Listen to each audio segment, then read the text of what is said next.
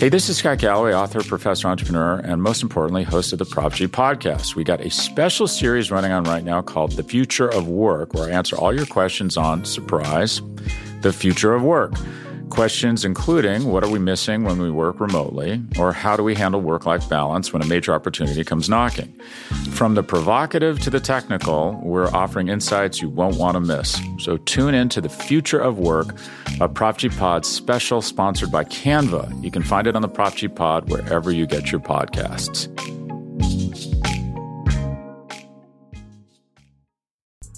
There's no cool on Sunday. Uh, we're gonna have all the fans there. Uh, uh, I might jump out of my helmet. It's no cool. It's no time to be cool. Coach Reid preach, let your personality show, and uh, I'll be full blasted. Excited about this week. Fired up. Our guys are excited to be back here at uh, at Arrowhead Stadium, home opener. Get the, uh, the fans going, right back in the kingdom, right where we need to be. With that said, hey, I'm all ears. Hey, welcome back. It is Arrowhead Pride Presents Show and BK on the Chiefs. It is myself, BK, along with Stephen Serda this week. We're on the show. Hughley is nowhere to be found. We can't find him. We don't know where he is. I think he is racing somebody from the Texans. I can't confirm that, but I'm pretty sure that's what's taking place right now. He's taking time away from the podcast that he's paid to do to go race an employee from the Texans. So that's all well and good. But we've got Serda filling in tonight. How you doing, Serda? I'm fantastic. I am so ready for NFL regular season football. And yeah, I believe Ron the Show Hughley, uh, it really speaks to the Texans as an organization. He's been trying to race Nick Caserio for months. And week one of the NFL season, they decided to go to some desolate desert island completely off the map. Nobody knows where they're at to to do this race. Uh, so yeah, it's he's just out week one. We got no idea where Rod the Show Hughley's at. The the Texans tried to end training camp early, and now they're just ending their season, and they're just they're gonna have the the winner of this race that predicts the end of season results for the Texans. That's what they're gonna do. So we've got a good show for you, regardless of whether or not Ron is going to be here. We're giving you the three players to watch on offense, three players to watch on defense as well. Huge game for the Chiefs on Sunday afternoon. It's not technically a national game, but it more or less is a national game on CBS. It'll be a 325 kickoff. Uh, so we've got a lot of preview for you today. But we've got to start with kind of the news of the day, and that is that the Chiefs have no idea if Tyrann Mathieu is going to be available for them on Sunday against the Browns. And Serda, we've talked about this. God only knows how many times during the offseason. Tyrann Mathieu is one of the most important players on this football team, regardless of if we're talking offense or defense. You can, if you're looking at the defensive side of the ball specifically, I think it's an argument between him or Chris Jones, but you can make a strong argument that Tyrann Mathieu's, the guy that makes this defense goes. If he's not able to play on Sunday because of COVID, uh, going up against this team in particular, I mean, that hurts you in the passing game. It hurts you in the running game. It makes you less versatile. That's a big blow defensively going into this one against the Browns. Yeah. And you know, he's looking for a new contract, and obviously, there's nothing you can do in this COVID world when you test positive, especially if you've taken the precaution of being vaccinated. Like, you just got to go through it. And we'll get an update from the Chiefs uh, later in the afternoon today when Andy Reid gives his final injury report uh, ahead of week one against the Browns. But outside of Chris Jones, there's no other defensive player uh, that you would want to go into this game without than, than Tyrann Mathieu. And you mentioned it. I know the Browns are starting. You know, I've been this Browns guy for the past several years. The Browns are finally starting to get this national hype where everybody's picking them to upset the Chiefs and they're getting like people are picking them to be a Super Bowl contender. I've been there. All right. I, I've been that guy for years and been mocked now. So I think this game is going to be really tough. This is a extremely talented football team that I think can go toe to toe with the Chiefs in a lot of ways. And it's a secondary that we are already concerned about. So you take out the most important part of that secondary, and you start to get a little bit worried about what's going to happen on Sunday at Arrowhead. That's the thing is you, you take him out and suddenly now you're putting more corners onto the field because you know the, the thing that is so unique about the Browns is that they've got weapons everywhere. They can go to running backs, they can go two or three tight ends deep, they can get four, five wide receivers out on the field at once, and they feel okay about their chances. There's a million different packages that they can go with, and that means that defensively, and the Chiefs are apt to do this because they've got a good defensive coordinator who's willing to play those matchups a little bit. They're going to have to match up with them. And the nice thing about having a guy like Tyrann Mathieu is he can do that. If you want him to defend a tight end, he can. If you want to play in the box, he can. If you want him to play in the nickel and go up against Jarvis Landry in this game, he could do that. You want him to play deep? All right, he's one of the best deep safeties in the league. He can line up anywhere. And he's so smart and he's had so much film study that he's going to end up making plays as a result of all of those things. Now you take that chess piece off the board, and instead of having one guy that can fill fill in all of those roles, now you've got like four guys that might have to fit into those roles. You break up all of his different pieces of what he does as a player, and there's going to be some things that he does that Juan Thornhill's really good at. Others that Daniel Sorensen has to replace. Maybe at times you're going to see Rashad Fenton in there. Like there's so many different things that he does for this defense that now uh, your sub packages might look a little less unique and they're not going to be able to be disguised the same way that they were previously. And that's something that Steve Spagnuolo takes a lot of pride in is their ability to disguise anything that they're doing. They make everything look the same. And Tyrann Mathieu's, the guy that allows that to happen. And now you're without Tyrann Mathieu potentially. You're without Willie Gay in this one as well, which takes athleticism off of the field. And it sounds like, based on the reports from this week, Frank Clark's going to be limited at best you're starting to lose out on some of those top end, upper echelon talents that you have defensively. And when those start to add up, a game that otherwise would have been close, and I still believe it's going to be, now it becomes almost a little bit of a coin flip, especially when the Browns have the football. So uh, the Chiefs have their work cut out for them. And the two guys, if I had to say, these two guys need to step up for the Chiefs to be able to overcome the loss of Tyrann Mathieu if he is indeed out this week. I think the number one guy that I would have on that list is Juan Thornhill. It was a weird offseason for him. It continued into a weird training camp for him. He's got to be able to replace the majority of what you would typically get out of Tyrann Mathieu in this game. Number two on that list would be Chris Jones. And the reason that I say that is because if Frank Clark's limited, you're going to need a good pass rush in this game. And you're going up against one of the conservatively conservatively speaking, five best offensive lines in the in football. Chris Jones is your guy that can go out there and create a pass rush in and of himself.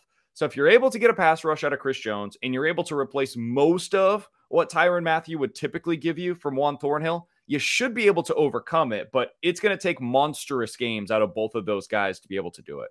I totally agree with you on both of those dudes. And obviously, I want to see Juan Thornhill thrive and him become a, a, key member of this defense. But yeah, it, it limits what the Chiefs can do defensively. And the way we've seen that secondary be successful over the last couple of years is by doing a lot of exotic things and trying a lot of different things, you know, running three safeties and, and doing things that you don't see a ton of secondaries do but that's to overcompensate for the lack of cornerback play. Without Tyrann Mathieu, you know, all those L'Jarius Sneed blitzes that were incredible last season that showed off his athleticism, making plays and going after the quarterback.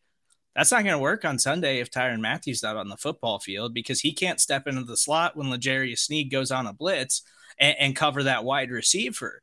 And it's going to seriously limit them. And they are lucky in the fact that you know the Browns aren't this high flying passing attack or something like that. Like you expect the Browns are going to run the football because that's what they're exceptional at. Uh, Nick Chubb and Kareem Hunt are both exceptional running backs behind a fantastic offensive line. But one thing that Baker Mayfield is really good at, and you see this a lot with the quarterbacks that aren't necessarily elite, he excels at play action passing and play action passing deep. That's what he's good at and they can free a lot of things up that way. And so you start to have serious question marks. And this was the problem headed into the season for the Chiefs. You question whether or not they needed to add another cornerback, whether they needed uh, to beef up that secondary a little bit because it starts to get real hairy if something happens to Tyrann Mathieu. And thankfully, this isn't a serious injury. Uh, you know, you're not falling apart like the Baltimore Ravens are right now. They're their week two opponent who keeps suffering huh. season ending injuries from players. Like th- he should be ready for that game. But yeah, this is this is a problem, and we're seeing the lack of depth in the secondary show up immediately. Yeah, and it, it just makes things more difficult, right? It's about the margin for error. And the Chiefs, because they have Patrick Mahomes and they have two of the best weapons in all of football with Travis Kelce and Tyreek Hill. And because you do have so many play playmakers defensively, you have a pretty large margin for error in the vast majority of your games. It gets a little slimmer when you go up against one of the other top five teams in the AFC, and it gets even more slim when you're going to be without potentially three of your top five or so defensive players. And that's where things get a little bit more difficult for me. And the other thing, and you mentioned that the Browns are an extraordinary run offense. There's no question about it. They are. They're, they're a run first offense, and their passing game is off of that. Let's not forget they were without Odell Beckham for the vast majority of last season. And they were without the Odell Beckham for basically all of last year. He wasn't right mentally, physically at, at any point last season. Every report coming from training camp, and we'll see it, it the proof is in whatever he does this year, but every report seems to indicate that Odell Beckham looks like himself again. And if that is the case, that passing game suddenly can become a little bit more lethal. Those play action passes that used to be seven yard in routes, dig routes by Jarvis Landry that would go for 12. Now it can be a 25 yard post route that's going over the top to Odell Beckham. And that is the concern. That is where things could start going downhill quickly for this Chiefs defense. I'm not predicting it. I think they're going to be all right and they'll be able to make up for it because they've got a great defense coordinator. And this isn't something that just popped up. They've known all week that it's possible they'll be without both Willie Gay and Tyrann Mathieu. They've known that now. They've been able to game plan around it. But game planning is one thing, going out there and executing is something different entirely. So it, it's going to be a really difficult test. And let's go ahead and get into our preview of this one, Serda.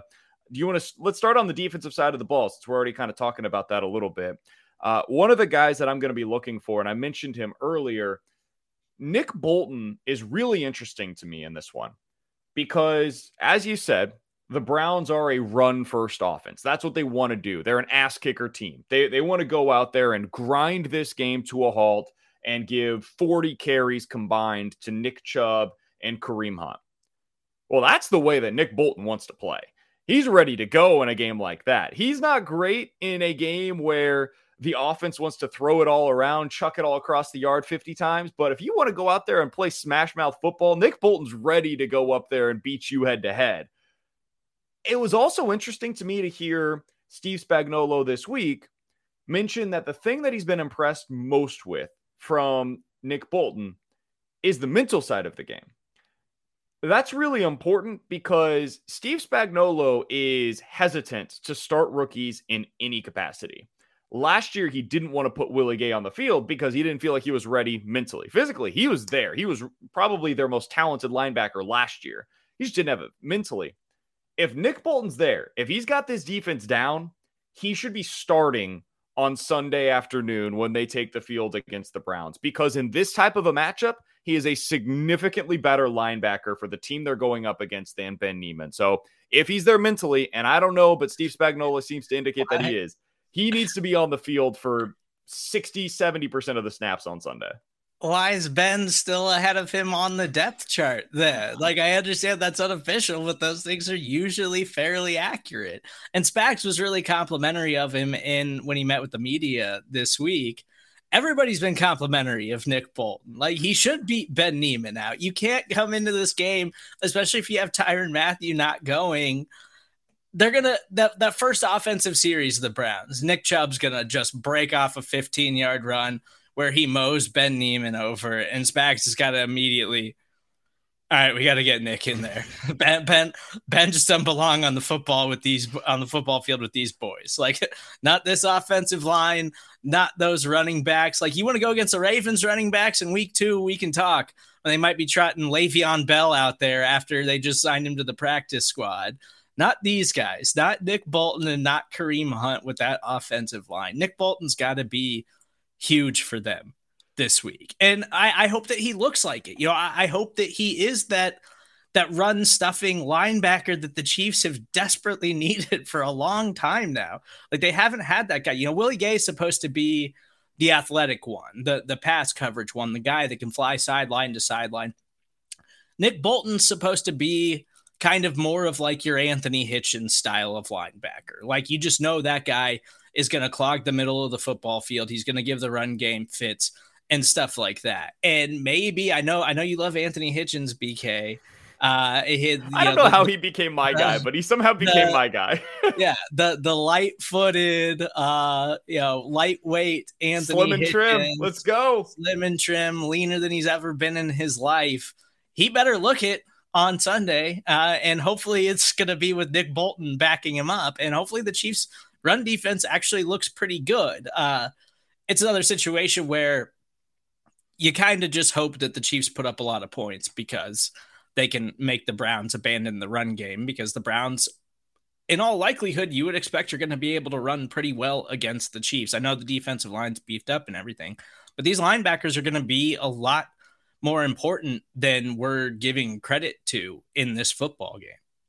Yeah, and so if you want to take a little pressure off of your linebackers in the running game, one way to do so is by having a war daddy up front who can get after the passer on his own, and that's Chris Jones. Like my number two player to watch in this game is Chris Jones because he is going to be playing a lot of defensive end this week. Frank Clark is reportedly on a pitch count, and we'll see where he's at if he's anywhere near 100% going into this one. He has not practiced much in training camp at all, did not play really in the preseason. So he's working his way back. Chris Jones has been getting a ton of work at defensive end. He's looked excellent in the preseason. I know Pete Sweeney said that he likes him to potentially lead the league in sacks and win the defensive player of the year. I, I think that he's got a strong case for both of those things. We need to see it this week. This is the week when you do it because you're going up as you as we've both said a million times against one of the best offensive lines in football. I mean, Jedrick Wills and Jack Conklin are both awesome.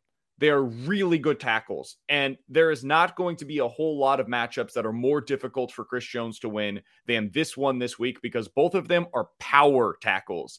Both of them win against guys typically like Chris Jones. So if he's able to do it against them, that portends some really good things for the rest of the season for Chris Jones and his case to potentially lead the league in sacks. But they're going to need him. They they really haven't needed him like this in a long time. And if he's able to get it done both against the passes we've been talking about and also setting the edge against the run, which previously was one of the big issues with having Chris Jones at defensive end, uh, that's going to go a long way for them defensively.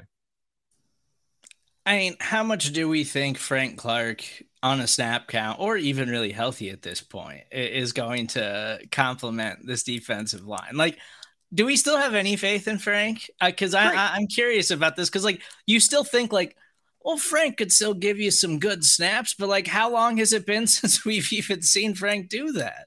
The, the thing is, Frank Clark's a good football player. I, I know he he is really frustrating and he is definitely overpaid and the trade has not worked out the way that anybody expected it to. There's no there's no doubt about that. I'm I'm not questioning any of those things but he has 14 sacks over his last 26 regular season games. That's not nothing. And that's that's basically averaging half a sack per game. That's not star level. You'd like to see more. You'd like to see closer to one sack per game.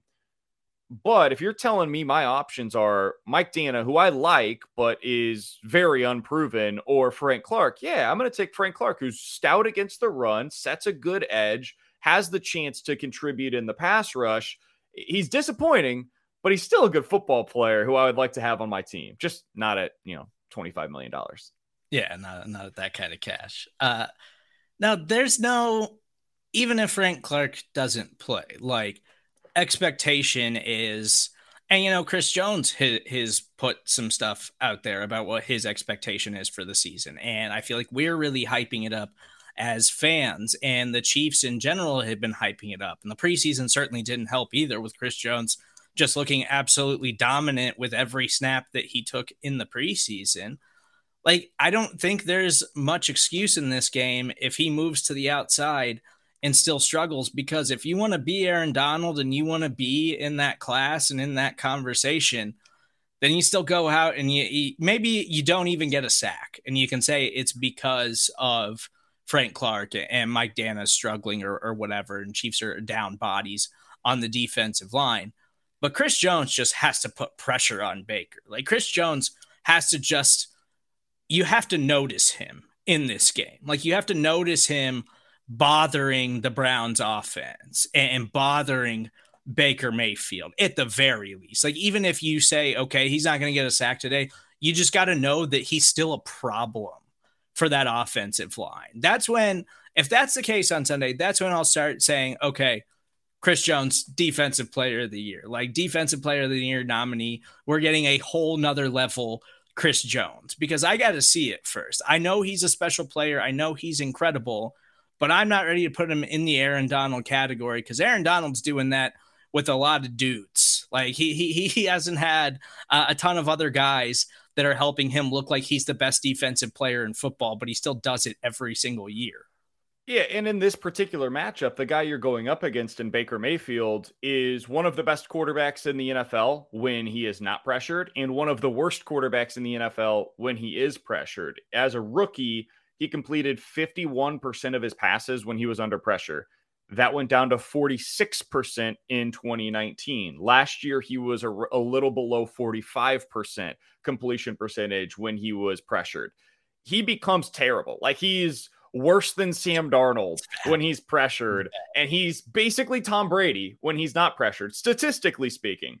So if you're able to get pressure on him, he crumbles, and this is a game that the Chiefs will win.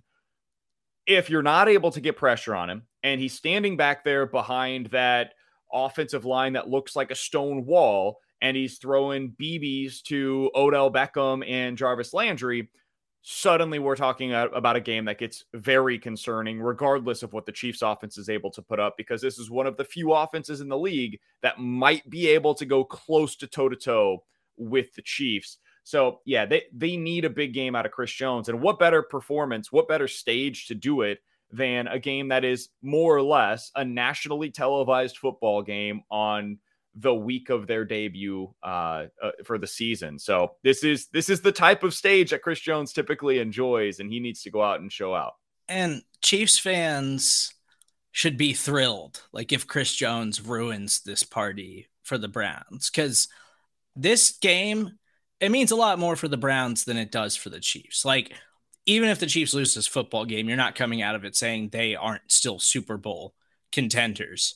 This game means everything for the Browns right now because the expectations for them is that they can challenge for the AFC. They can challenge for a Super Bowl. And so if Chris Jones comes out and completely like single-handedly wrecks that, I, that would be incredible. And I like the Browns. Uh, I, I want to see them succeed and I want to see a good football game.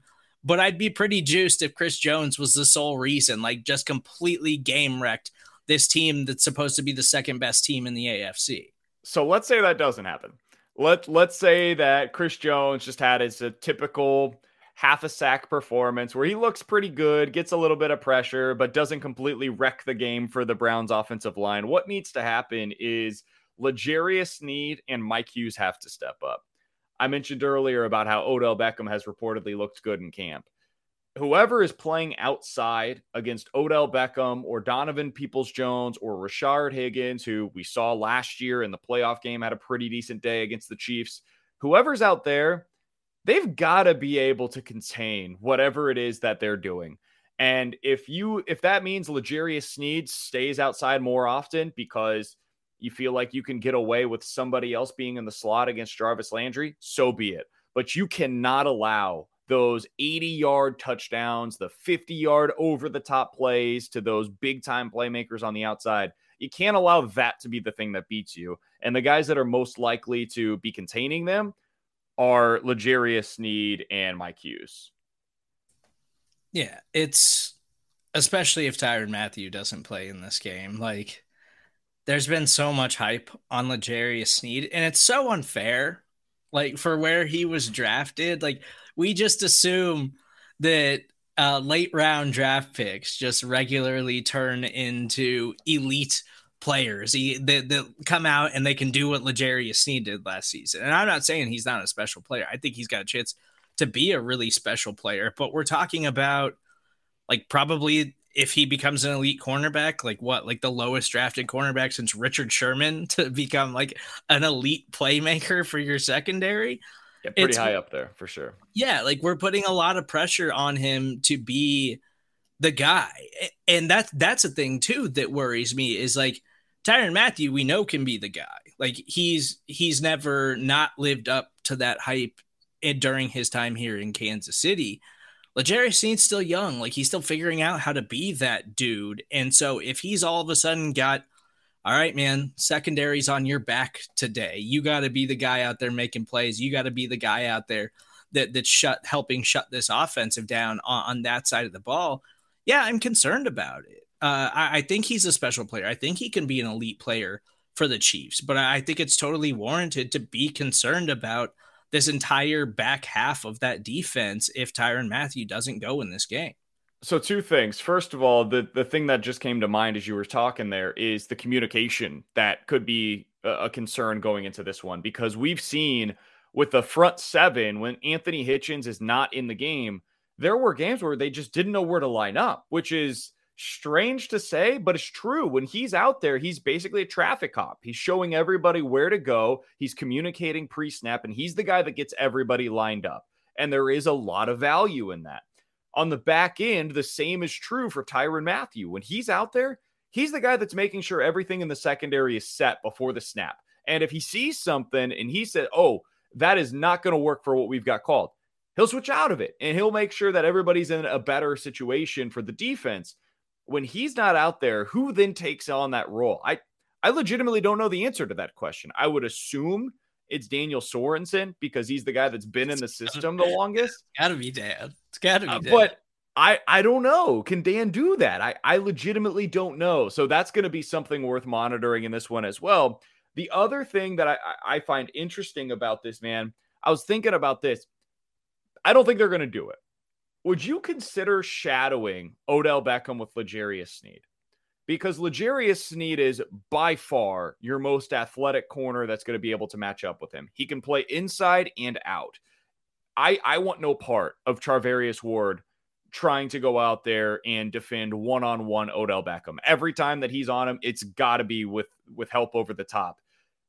I, I think I would give consideration to throwing L'Jarius Sneed on him, but I don't think that's something that this team will do. I don't think I would consider doing it. Um, I, I just don't. I, I'm not there with Odell. You know, like like Odell is a special player. I, I totally acknowledge his talent, but coming off an injury, I understand the reports. He looks like he's as good as he's ever looked. You know, like when he was an elite playmaker with the New York Giants. But we're a few years removed from that. Like we got a healthy season of Odell in Cleveland that wasn't that good. And you you could name all the other factors that you think played into that. But he was okay. He he was just an all right NFL wide receiver. So I don't think I'm going into this game thinking we have to stop Odell. Like he he's the guy that we have to be absolutely worried about in this passing attack. And maybe I'm totally wrong and maybe he just goes nuts. I, I just don't think that I would give him that type of respect at, at this point in his career. Now, maybe that's on the table. Maybe Spags has mentioned, hey, Sneed, you know, we might consider this if uh, he's given Ward some problems or something like that. I, I just don't think that the Chiefs would be that worried about it because even if you know Juan Thornhill's got to be out there, like I have more faith in Juan Thornhill's athleticism and coverage ability than anything else I've seen from his game right now. So I would hope that he's going to be able to to help keep you safe over the top. And then I think that's also a disrespect to uh, a guy like Donovan Peoples Jones, who who is a really talented young wide receiver for the Browns, who I think can give if, teams if some. Don, man, if Donovan Peoples Jones beats me in this game, like yeah, you just yeah. you just live with it. There's nothing yeah about it. I, but I, like Landry, it's you know, I I don't care about covering Landry. Like every, everything's six yards with Jarvis Landry. He's a like, running let back. Him, let him eat that up all day. I don't care about that. That's not moving the football down the field. It's and, and Odell and Peoples Jones and Rashard Higgins who are the guys that you got to worry about stretching the field. That's my biggest thing, Serda, is my, my fear is you're going to get eaten up when they're in three wide receiver sets. You've got Jarvis Landry in the slot, Odell Beckham out wide, and whoever is on the other side uh, out there. And you're going to have L'Jarius Sneed kicking inside in those situations where he's defending Jarvis Landry. I would much rather see whoever it is, Rashad Fenton, Hughes, whoever you want, Baker, whoever it is, kick inside and take that matchup against Jarvis Landry and then have L'Jarius Sneed on the outside, even if I would put him on Odell Beckham, but whoever it is on that side, as opposed to keeping him in the slot, because I think he's this is maybe a little bit insulting to Jarvis Landry, but I think L'Jarius Sneed's athleticism against this particular team is almost wasted putting him on Jarvis Landry because you're right. All he does, for the most part, he's good at it, but he's basically running seven yard in routes the entire game. And that's fine. There's value in that, but I'm not wasting my stud elite level talent at corner on a guy that's just running the same route 700 times in a game. So that that'd be the way that I would handle it. Obviously, Steve Spagnuolo has forgotten a million times more football than I will ever know, so I'm sure he has some kind of a plan for this game, but thinking it through a little bit, that's something that immediately came to mind was okay, well, maybe L'Jarius Sneed on Odell or at least sticking outside in this particular matchup might make the most sense. They've talked about Chris Jones playing the matchups with him. I think I might play him with L'Jarius Sneed in this one as well. He should absolutely be outside. I, I totally agree with you on that. I don't think he necessarily needs to shadow, but yeah, he's got no business playing the slot. Uh, and it's not because he's got no business covering Jarvis Landry. It's just because you let Jarvis do that to you all day. Let let Jarvis have 12 catches for 87 yards. You can live with that all day long. Just don't let anybody go deep. He absolutely has to be on the outside. Hey, this is Scott Galloway, author, professor, entrepreneur, and most importantly, host of the Prop G podcast. We got a special series running on right now called The Future of Work, where I answer all your questions on surprise, the future of work. Questions including what are we missing when we work remotely, or how do we handle work life balance when a major opportunity comes knocking? From the provocative to the technical, we're offering insights you won't want to miss. So tune in to the future of work, a Prop G Pod special sponsored by Canva. You can find it on the Prop G Pod wherever you get your podcasts. All right, so let's go to the other side of the ball. The Chiefs offense. This is the one that has far fewer questions than the defense. This is really about upside, whereas the defense is about the the downside. What is the the floor for the defense versus the ceiling for the offense? The number one that I thing that I'm going to be looking for is the same thing really that we've been watching all preseason. It's the O line, and less so the interior. This uh, kind of like what you were saying about L'Jarius Sneed. This may be completely unfair what I'm doing here. I'm not worried about Joe Thuney, Creed Humphrey, or Trey Smith. I think they're going to be pretty good. And also, that's not really where the Cleveland Browns beat you. They beat you on the outside with Myles Garrett because he's an absolute monster. He looks like he flosses with children. And I don't want him going up and beating Orlando Brown Jr. or Lucas Niang. I don't need that in my life. So, the number one thing that I'm watching for offensively how do Orlando Brown and Lucas Niang hold up in their first regular season action together against a monster pass rusher who legitimately has another case? We talked about it with Chris Jones. Myles Garrett has a case to be defensive player of the year this year if things go well as well. So I, I'm fascinated to see what that matchup looks like just totally disrespecting Malik Jackson in the middle of that defensive line. He's fine, but kind of like Donovan Peoples Jones. If he beats me, then yeah. so be it. Yeah. Yeah, I guess you do have to live with that. Uh you know, we talked about it a lot in the preseason, BK, and you specifically on this show were really, really paying attention to those tackles and the individual snaps that we were seeing kind of play out. And then, you know, there was the storyline in training camp of like, Orlando Brown just got torched in these one on ones today, and Lucas Niang was just getting you know, rolled over by Chris Jones as if any of that stuff matters. I don't think you can expect this these tackles specifically to look like they're elite tackles. Like offensive line is difficult in the NFL. Who knew? But it takes time for those guys to work as a unit because they do legitimately like you got to bank on the guy next to you doing his job and the guy after that and the guy after that. You got to know that those guys are going to are going to help where they're supposed to help and do the things that they're supposed to do. And so I do think it's going to take a while. Like Myles Garrett prior to getting COVID last year and he said after he got COVID he needed an inhaler, he needed oxygen on the sidelines and stuff like that. Like it really messed him up. Prior to that, he was the front runner for defensive player of the year. Like we're talking about a dude who's got the case to be the best pass rusher in the NFL right now. And they move him around. He's not just coming from strictly one side. So I don't know if Clowney's going to be available in this game. He's already got something going on. And I don't even know if Jadeveon Clowney's good at this point. Like, it's I, so I, fitting. It's Uh, so but- fitting that Clowney and Frank Clark are. Eh, we'll see. We're not sure if they're going to be at 100% for this first game. Who yeah. who could have possibly guessed that? Yeah, like I have no idea if Jadeveon Clowney's even good at football anymore, but we might find out on Sunday. And Myles Garrett is exceptional, though. And Myles Garrett's been doing it by himself in Cleveland for a minute already. So he doesn't really need Jadeveon Clowney. I'm sure he'd like Jadeveon Clowney to play, but Myles Garrett can have an impact in this game either way. And so, yeah, you got to be locked into those tackles. And I'm not necessarily convinced either one of these guys is like an elite tackle or anything like that. You just need him to not let Patrick Mahomes like just lay him out. Like you just need him to not blow Patrick Mahomes up. Like just give him enough time to get the ball off. If he gets hit a couple of times, you don't love it, but you live with it. and you know it's going to happen because Myles Garrett does it to everybody. So you got to live with those. There, there are going to be some hits on the quarterback. And the nice thing this year, Mahomes seemingly is healthy and he's going to be able to run out of some of the pressure that he couldn't run away from last year when he was dealing with that turf toe. So that that will be helpful. He's going to be able to navigate the pocket a little bit more. But the number one thing to watch without question is those offensive tackles. Number 2 for me, we've read a lot this week, or there's been a lot of reporting, some uh, murmurs, if you will, about the Chiefs opening up the offense in a way that they never have before. This is something that's very interesting to me, Serda.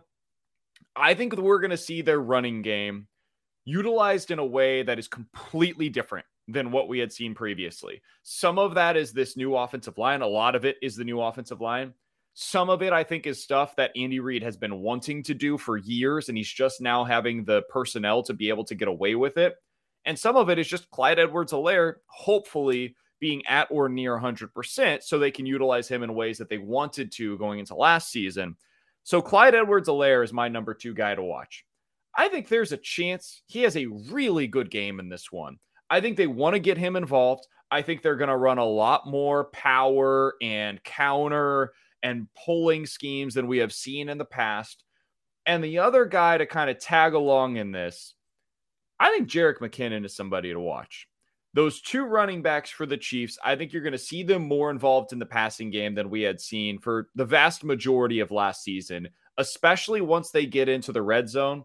I'm very curious to see what they have schemed up for McKinnon. I think they've clearly got some kind of a package ready for him. Yeah, I am curious to see how they utilize the running backs in this game. I don't think they're gonna run the ball. Like I, I do think this is gonna be a passing game for them, and I, I think that you can pass on the Browns. Their their defense is much improved. They made a bunch of free agent additions on top of the talent that they already had. So their secondary is going to be better. I think their defense is going to be a top 10 defense potentially, but I think the way you can still beat them is by passing on them. But I do love McKinnon and Clyde and the question marks that we have about them in the passing game this season because the Chiefs, and this is like a long con from Andy, like the Chiefs you know, for several years, you could bank on the Chiefs running back having a, a big role as a, a, rusher and a passer, being heavily involved in the passing game.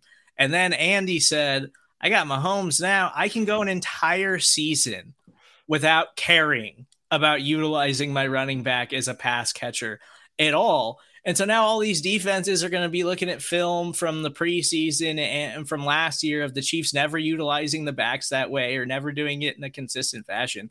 And then Andy's going to come out here and just show us a bunch of stuff that we've never seen before. And so I feel like the Browns defense is just going to be like, wait, hang on. What? Why is Clyde and, and Jerick on the on the field at the same time? Why wait, why are both of them splitting out? What is going on? Like we're I think we're gonna see some of that stuff where these guys are heavily utilized in the passing game in a way that we're not really expecting. I I think there's every opportunity for that. I was also watching the Ole Miss game the other night. I, for anybody that is listening to this that hasn't seen it, go tweet go to Twitter and just search Ole Miss pass running back and you're going to see a play that they ran where they're running back it it was wild, man. It was almost like a pop pass to the running back over the top. It, it was a thing of beauty that I'm going to be legitimately surprised and disappointed if we don't see it from Andy Reid on Sunday. It feels like the exact type of play that Andy Reid would go out there and make because we always see new stuff from him, as you mentioned, in the opening weeks of an NFL season. I remember a few years ago now, I think it was the first first week with uh this was the final year of Alex Smith when they played against the Patriots and the offense was like hold on what is this? What are we even witnessing right now? And it was because they had been studying Texas Tech all off season so they just brought a bunch of Texas Tech stuff into the game with them. So we're going to see something. There will be some kind of a wrinkle both in the passing and the running game going into this one. And that brings us to our final player to watch on offense in this game. How about Patrick Mahomes I enjoy watching him. He's really fun. And in the month of September, he's 10 and 0 with 32 touchdowns and zero interceptions. What we were just talking about happens for a reason. It's because Patrick Mahomes is freaking unbelievable. He is Thanos. Nobody else can come up against him. He is the guy that ends the world. He is the crusher of all of your dreams. Patrick Mahomes in the month of September is completely unstoppable. And I frankly, just can't wait to watch it. I can't wait to see what he looks like in this offense at full health once again. You got nothing for Mecole or, or, or Defoe or any of these other wide receivers on, on Sunday. It's just we got to watch Mahomes. Patrick Mahomes with Tyreek Hill and Travis Kelce and Clyde Edwards-Helaire and Jerick McKinnon is is going to be a lot of fun, and especially behind that new revamped offensive line. I can't wait. I agree. It's it's a lot more fun to just watch Patrick Mahomes than it is to like watch Mecole and be frustrated because he might have a 65 yard touchdown in this game, but I guarantee there's going to be two or three times where you get real frustrated watching him uh, uh, run a route that looks like it's wrong or, or drops an easy pass or something like that. So, yeah, and it's you know, the last time we saw him play a regular season game, he was doing miraculous things, but he was doing miraculous things while he was trying to stay off of his back the entire time. And it was the worst career performance of his life. And it, it really didn't even feel like it had anything to do with him. Like he was doing everything he possibly could. So, yeah, I, I do think this week in, in this game, which is kind of shaping up to be the game of the week in a lot of ways. That it's the one everybody's kind of talking about. Like these guys can be this can be our AFC championship game that we're seeing in week one of the NFL season. It's it's important and I expect like nothing less. Like Patrick Mahomes in September is about as safe as a bet as anything in the NFL right now. So yeah, I mean, you just expect him to go out there and, and, ball out and look like he's the best player in football. And that's what you want to see and i think that's what you're going to get. Like even if it winds up being a close game and i hope it's a shootout personally um he's still going to come out on top in my mind. Like he, he's still going to find a way to do what he's always done which is like you know never lose a game by du- double g- digits prior to that super bowl because he's just insane and doesn't even make sense. We're going to get to our game predictions here in just a minute. Um, just a little bit of uh, info on this because you're right. This has become kind of the game of the week, even though it's not technically a primetime game.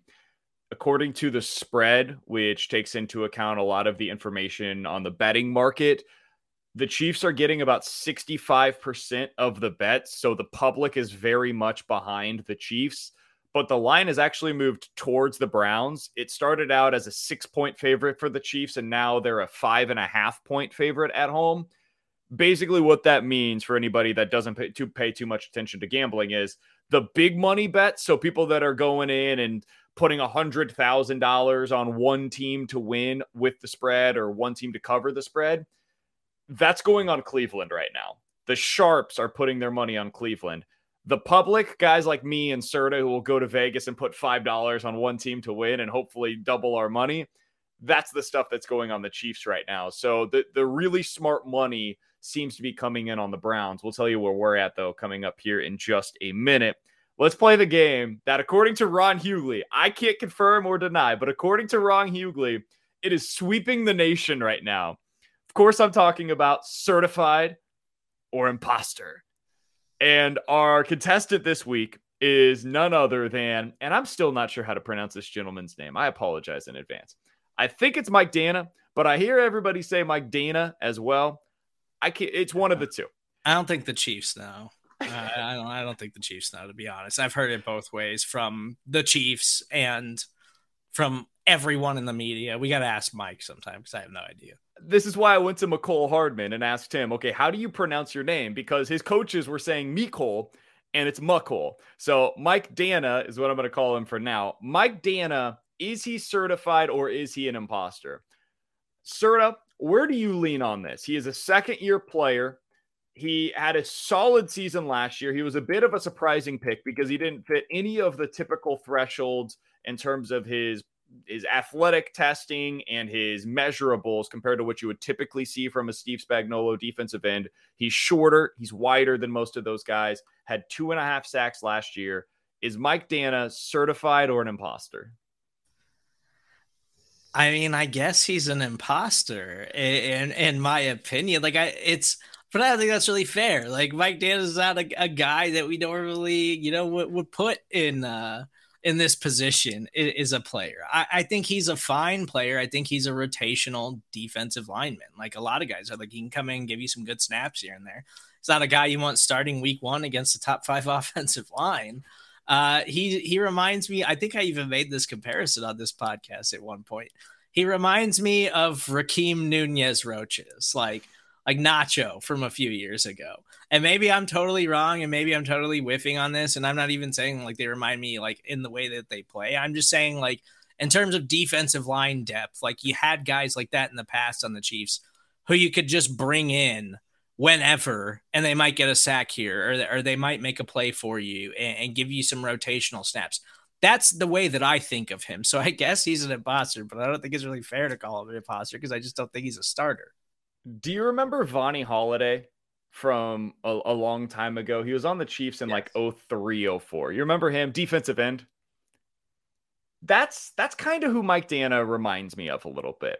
A guy that's going to get you five or six sacks pretty consistently. He's going to be a pretty solid member of your rotation.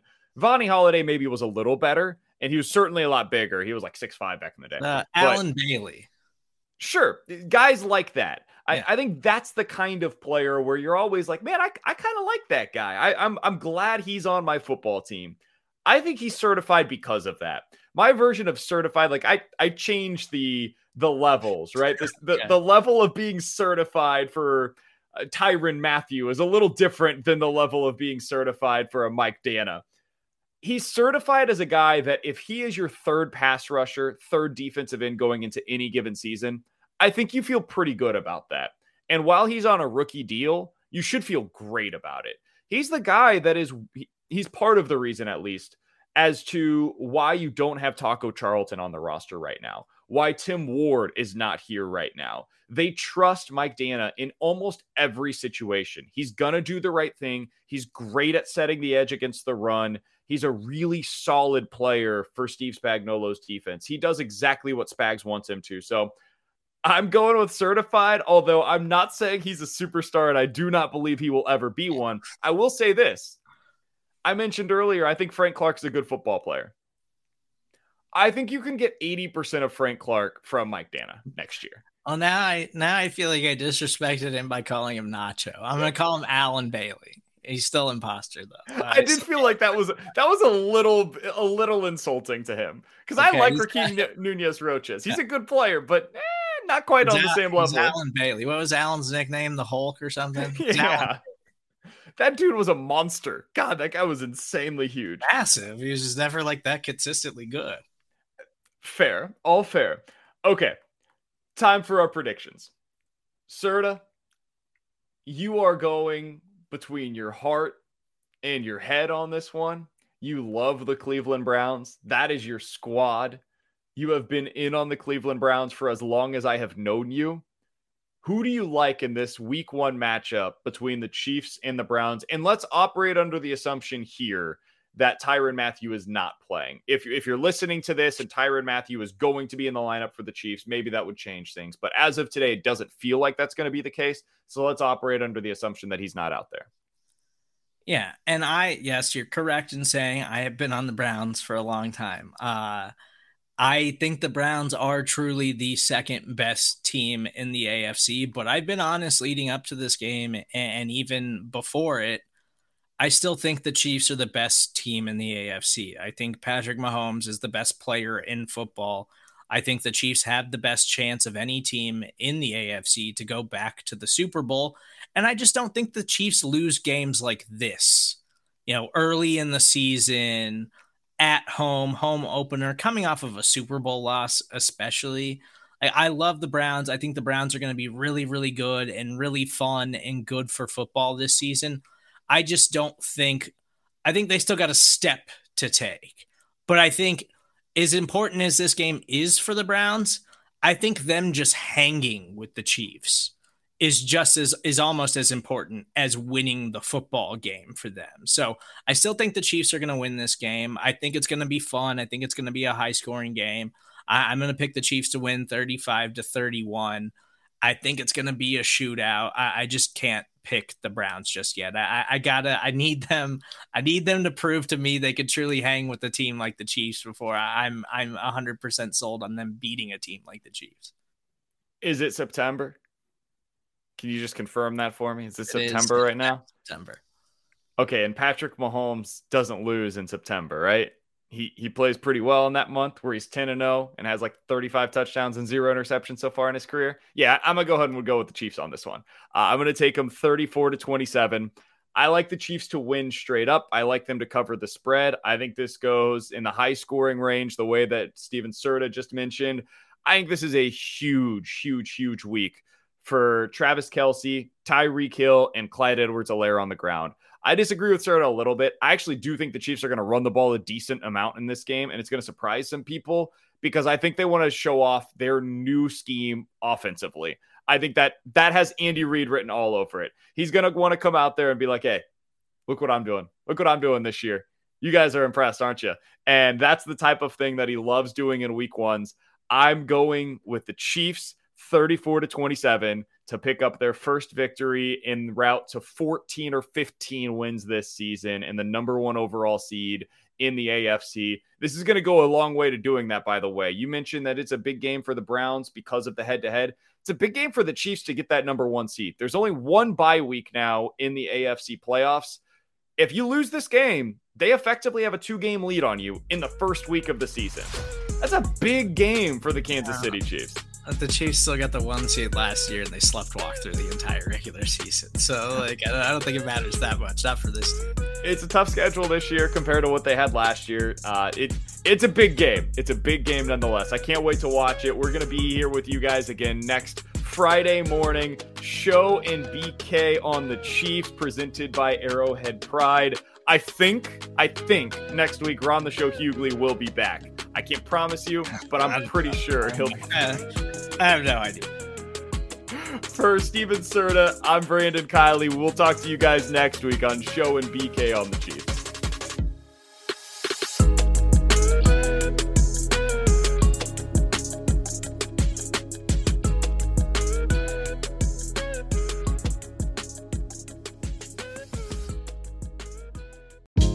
Hey, this is Scott Galloway, author, professor, entrepreneur, and most importantly, host of the Prop G podcast. We got a special series running on right now called The Future of Work, where I answer all your questions on surprise, the future of work. Questions including what are we missing when we work remotely, or how do we handle work life balance when a major opportunity comes knocking? From the provocative to the technical, we're offering insights you won't want to miss. So tune in to the future of work, a Prop G Pod special sponsored by Canva. You can find it on the Prop G Pod wherever you get your podcasts.